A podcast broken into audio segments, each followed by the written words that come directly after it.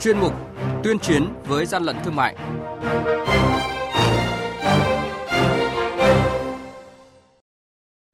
Thưa quý vị, thưa các bạn, quản lý thị trường Bắc Giang chặn hơn một tấn sản phẩm động vật bẩn trên đường về Nội. Quảng Nam tạm giữ hơn một tấn hàng hóa chưa xuất trình được hóa đơn chứng từ. Sử dụng hóa đơn để kinh doanh hàng hóa nhập lậu, 6 cá nhân bị truy thu trên 230 triệu đồng số tiền bất hợp pháp là những thông tin sẽ có trong chuyên mục tuyên chiến với gian lận thương mại ngay sau đây. Nhật ký quản lý thị trường, những điểm nóng.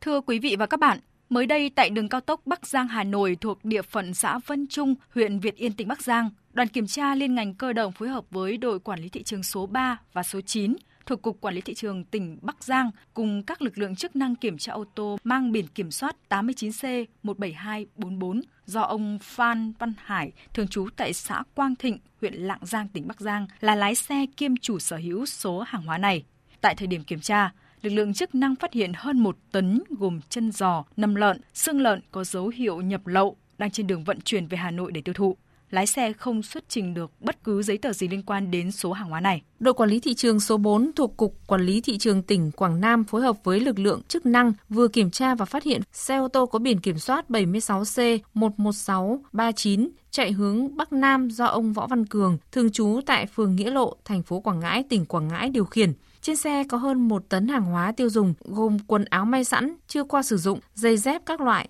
lượng lớn túi sách các loại và nhiều đồ tiêu dùng khác. Tại thời điểm kiểm tra, lái xe không xuất trình được hóa đơn chứng từ chứng minh nguồn gốc xuất xứ và tính hợp pháp của lô hàng hóa này. Hàng nhái, hàng giả, hậu quả khôn lường.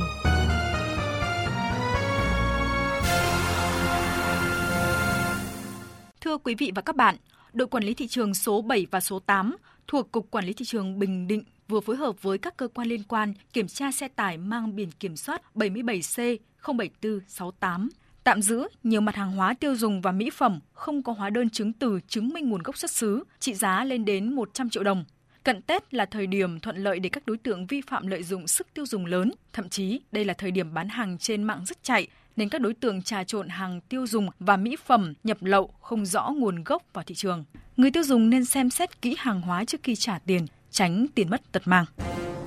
Quý vị và các bạn đang nghe chuyên mục tuyên chiến với gian lận thương mại phát sóng trong thời sự đồng hành sáng thứ ba, thứ năm và thứ sáu hàng tuần.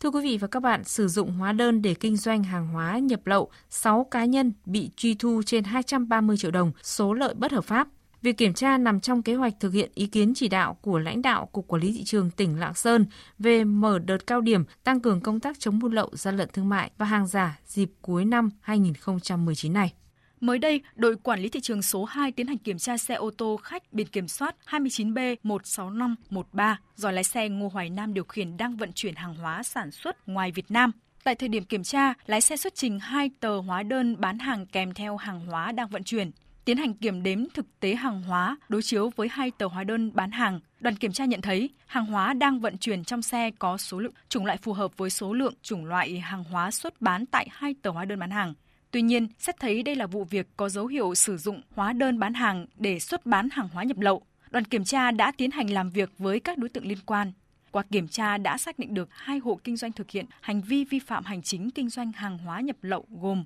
ông Nguyễn Mạnh Tuấn, trú tại số 2, ngõ 6, khu Lò Rèn, thị trấn Đồng Đăng, huyện Cao Lộc, tỉnh Lạng Sơn đã sử dụng tờ hóa đơn bán hàng số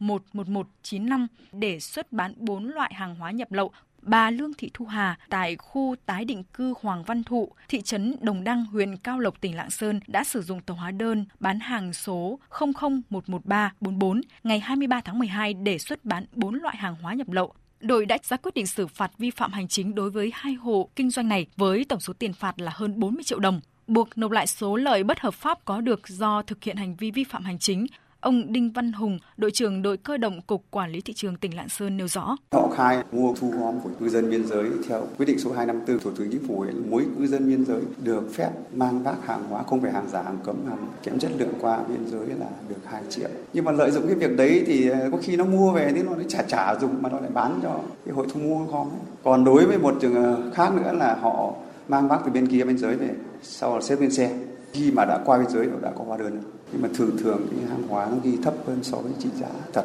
Thế thì trong trường hợp xác minh đối với trường hợp đấy thì tôi sẽ tiến hành xác minh làm rõ biên bản làm việc xác minh hành vi vi phạm. Nếu mà mua mà không phải của cư dân biên giới mà không có cái sổ theo dõi của bên cơ quan hải quan biên phòng thì chúng tôi cương quyết lập biên bản vi phạm hành chính xử lý về hành vi kinh doanh hàng hóa nhập lậu.